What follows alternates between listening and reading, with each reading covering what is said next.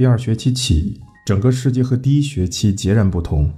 在学校里与我擦肩而过的人，无论男或女，都无一例外地看着我，而且时常会听到“那是谁啊，好可爱”之类的夸赞。每次碰到这种事儿，沙耶和赤石和元都会露出不舒服的表情，我却觉得像是漫漫雨季终于结束一般，心中一片晴朗。变化最大的是男生，应该说是男人们的视线和态度。只是走在车站和街上，或者坐在电车上，我的脚、腰、胸、脸上都能感到男人的视线。世上的男人会如此毫无顾忌地将视线投在素不相识的女孩身上，我至今都不知道。在满员的电车上，我会时不时碰到色狼，那经历太可怕了。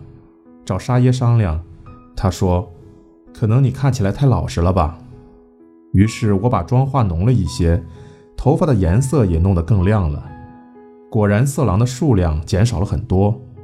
我的内在丝毫未改，只是改变了外在。世界的反应竟会有这么大变化，我感到吃惊、困惑、失望，还有一丝奇妙的快感。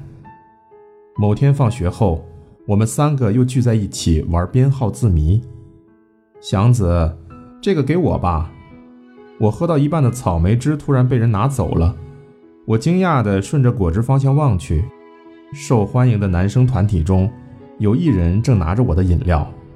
被男生突然直呼名字，以及通过吸管的间接接吻，为这两件事的惊愕只有我们三个。那群受欢迎的人完全不知道这有什么，不知道是不是因为这件事儿。我开始和打扮显眼的女孩小团体交流了。不久，沙耶也开始化妆。放学后，我们和那群女孩一起去溯源散步。真的有自称星探的怪人来搭讪。我和新朋友们毫不顾及他人的目光，一边大声聊天，一边在街上闲逛。没错，没错，这才是东京的十几岁青春。我一边走一边咀嚼这种滋味。世界变得格外明亮，生存变得简单，已经不会有任何人说我坏话了。世界对我的态度也变得温柔而甜蜜。唯一不变的只有赤石和元，他还是跟以前一样跟我发些小牢骚：“你裙子也太短了吧，快点变回去。”或是“你不要总和不认识的男生亲密讲话嘛，考虑一下我的感受啊。”“你是我老爸吗？”我对这个值得信赖的人有些改观了。我们三人共度的时间越来越少，渐渐的，放学后也不一起玩编号字谜了。不知是厌倦，还是字谜热潮退散了，亦或是我们厌倦了彼此之间的关系，我不明白。很快的，我们迎来了毕业仪式。赤石河原去了南校，我和沙耶上了同一所高中。小学以来维持的三人关系。像自然消失的气球一般，不知不觉地结束了。高中生活一开始尽是快乐的事，手机通讯录里充满了新名字，无论男女，每周我都会去一次朋友家或者二十四小时营业的汉堡店里玩通宵。我和沙耶一起加入吹奏乐社，因为忙着玩，我们很快成了幽灵部员。接着，我恋爱了。对方并不是男学生，是个年轻的古典语文教师，所以我觉得那种心情不是想和对方结合、想和对方交往，或是想互相触摸。对几乎没有恋爱经验的我来说，那是只能称之为恋爱的感情。哦哦哦！讲台上有个天然美女啊！第一次上那个老师的课时，我像个海边的专业渔夫，在远洋捕鱼时突然看到蓝鲸般。受到巨大的冲击，这么说不好懂吧？说简单一点，我非常了解养殖生物等于化妆美女，算是个小小的权威，所以一眼就明白了她那清爽的妆容不是为了锦上添花，而是为了掩饰自己的美貌。我这个人肯定从小就是个大美人，美丽的机智甚至需要掩饰自己，这样的人真是难以想象。在他的课上，我总是高度集中，不会错过他的每一声叹息。为了听到老师的声音叫着香泽同学，也为了完美的回答老师的问题，我只对古文上心。老师对谁都很公平，而且是个善良的人。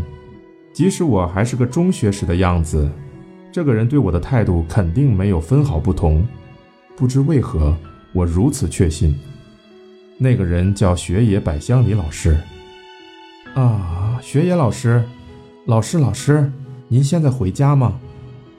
放学后，只要看到雪野老师，我总是全力冲到他身边，毫不掩饰自己身后摇个不停的尾巴。如果不是伊藤老师，而是雪野老师当我的班主任就好了。不过，伊藤老师是个少有的视线里不含任何谄媚之意的男人，所以我也并不讨厌。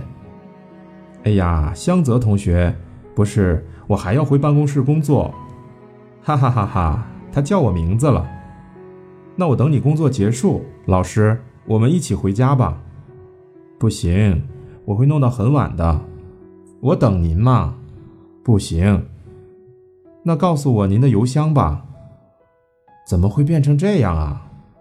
学野老师一边笑一边温柔地教导道：“知道老师的邮箱又不好玩，香泽同学刚上高中，多结交些同龄的朋友比较好。”学野老师的语调很温柔，但怎么都不肯退让。才不是老师说的那样呢！我已经跟好几个男老师交换了邮箱，还有大学生和上班族还叫我去参加联谊呢。不过，我只想知道学野老师的事儿。这些话我说不出口，只能在心里不断的思念老师。从早晨十点起，我已经在出闸口站了三个小时，期间有三个人来搭讪。如果这里是涩谷、元素或者是新宿站，根据我的经验，搭讪的人应该更多。不过这里是千驼谷站。搭讪的更多是体育系或者硬派风格的人，几乎没有人用估价的眼神看我。这里就是老师住的地区啊，又安静又宽敞，跟老师的感觉有点像，真不愧是老师。我心里这么想。我穿着白色的针织连衣裙和黑色的丝绒领排扣外套，靠在出闸口前的柱子上，这是我很心仪的一套衣服。街道的对面是东京体育馆那甲壳般银色屋顶，在秋日的阳光下闪闪发光。你在等人吗？第四个男人的声音传来。不过被搭讪这件事我本身并不讨厌，虽然不会跟对方走，但这让我感觉自己的价值被认可了。这次是个衣着装饰过多的温和男子。是在等人，等我朋友。我面无表情地回答道。但从你刚才就是一个人啊，对方纠缠不休。与此同时，我听到了那个甜蜜的声音。哎呀，香泽同学，果然是香泽同学。怎么了？你朋友？雪雪雪野老师？眼前站着身着米色长大衣的雪野老师，那副样子看上去比平时稍微休闲些。跟踪大作战成功，终于见到一直等的人了。我却突然觉得有些害羞。旁边那个装饰过多的男人听到“老师”的字眼后，迅速默默地离开了。不认识的人，嗯，你在等谁吗？不是，嗯，那个江江江崎，江崎，就是我来参拜江崎之神的。我随口胡说的。因为刚才突然想起来，站台旁边有江崎棋子的雕像，学野老师露出一副原来如此的表情。啊，附近好像是有个神社呢。香泽同学居然会玩将棋，真厉害。老师一边说一边露出温柔的笑容，看得叫人心都化了。哈哈哈哈，老师才厉害。那天剩下的时间，幸福到了极点。